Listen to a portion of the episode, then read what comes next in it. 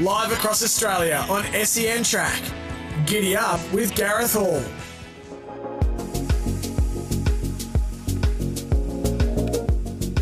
Welcome back to Giddy Up. Gareth Hall with you this Thursday morning, 9:27. Those ready for run sales in New Zealand won't be far away thanks to New Zealand Bloodstock. And we've got Guy Moldcaster on the case there for us here on Giddy Up in our Breeding Bloodstock and Banter podcast, because we said we just want another lucky Swainess or even a Mr. Brightside. As I say hello to our great friend here on Giddy Up, Jessie Gower from New Zealand Bloodstock. Of course, New Zealand Bloodstock, where winning begins. Hello to you, Jess. Mr. Brightside, can he do it for NZB New Zealand on the weekend in the Cox Plate?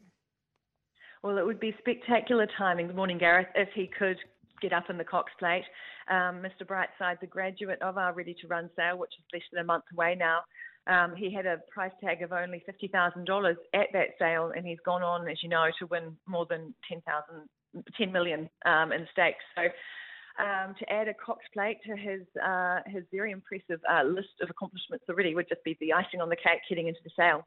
Now, he was a bargain buy basically at the Ready for Run sale, and we've had these 2-year-olds that have had their breeze ups there early last week, so we've had enough time to watch these youngsters. How's the response been from these breeze ups there after you filmed them and they were conducted there last week? Yes, so we filmed about 350 two-year-olds breezing up at Te Rapa Racecourse last week, and everyone's always like chomping at the bit to see these breeze ups. So a lot of people have already viewed them and like what they've seen.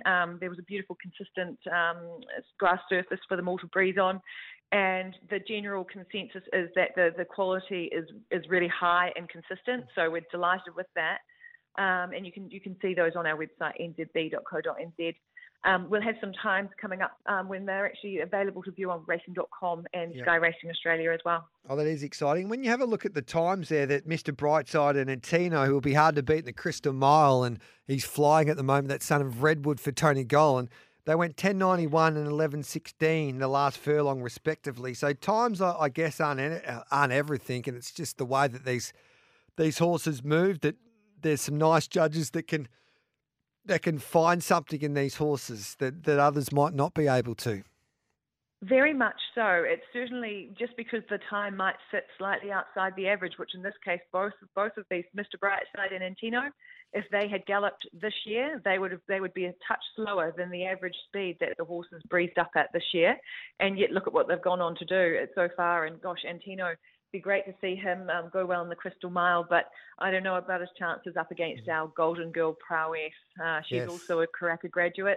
She was she won the Karaka Millions 3-year-old just earlier this year, and she's very smart. Great to see her resuming in Australia, or coming back to Australia after that setback earlier in the season. So Antino, Prowess, both in the Crystal Mile. Mr. Brightside and the Cox Plate. Wonder how Imperatriz will go in the Manikato. It's all very, very exciting up there. All right, you might own us soon. The Kiwis, if they win all those races you've just mentioned there, Jess. And just before we let you go, you might even win this 1,000 guineas. Call Volante for Mike Moroney. Isn't she some filly, a daughter of Prasir? But she won again there at Caulfield on Saturday, and she looks like if she can.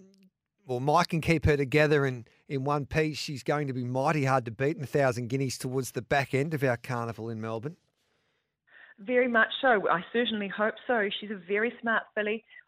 We had such a strong 3-year-old fillies group that went through last year, and it's great to see a really nice filly coming through this season. She's by Poisea, of course. He needs no introduction. Gosh, he's going well, isn't he? Mm. And actually, there are 12. He's got 12 2-year-olds in this ready-to-run sale coming up. So if there are any Australians that want to get their hands on a Poisea, we have a few good ones for you. Well, enjoy your weekend, Jess. Go the Kiwis, and hopefully that... Yeah, it's just a terrific weekend of racing on both sides of the Tasman. Yeah, absolutely. And if we can just throw in there, go to the All Blacks as well. Oh, yes. We wish you the best of luck. We forgot that rugby's even a sport in this country, but we wish you the best of luck there on the weekend. All right. Thanks, Jess. Bye. There's Jessie Gower there, New Zealand's premier thoroughbred and standardbred auction house, your source of success, nzb.co.nz. Don't go anywhere. We'll take a break on the other side of it.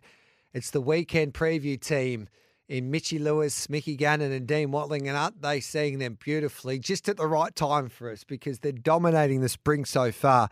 And I'm pretty sure that they can continue on their winning ways this weekend for that meeting at Randwick, Spring Champion Stakes Day, Invitation Day, and of course, it's WS Cox Plate Day at Moonee Valley on Saturday. The weekend preview team, thanks to Bet365, the world's favourite online betting brand. What's gambling really costing you? Visit gamblinghelponline.org.au. Well, they're coming up next here on Giddy Up.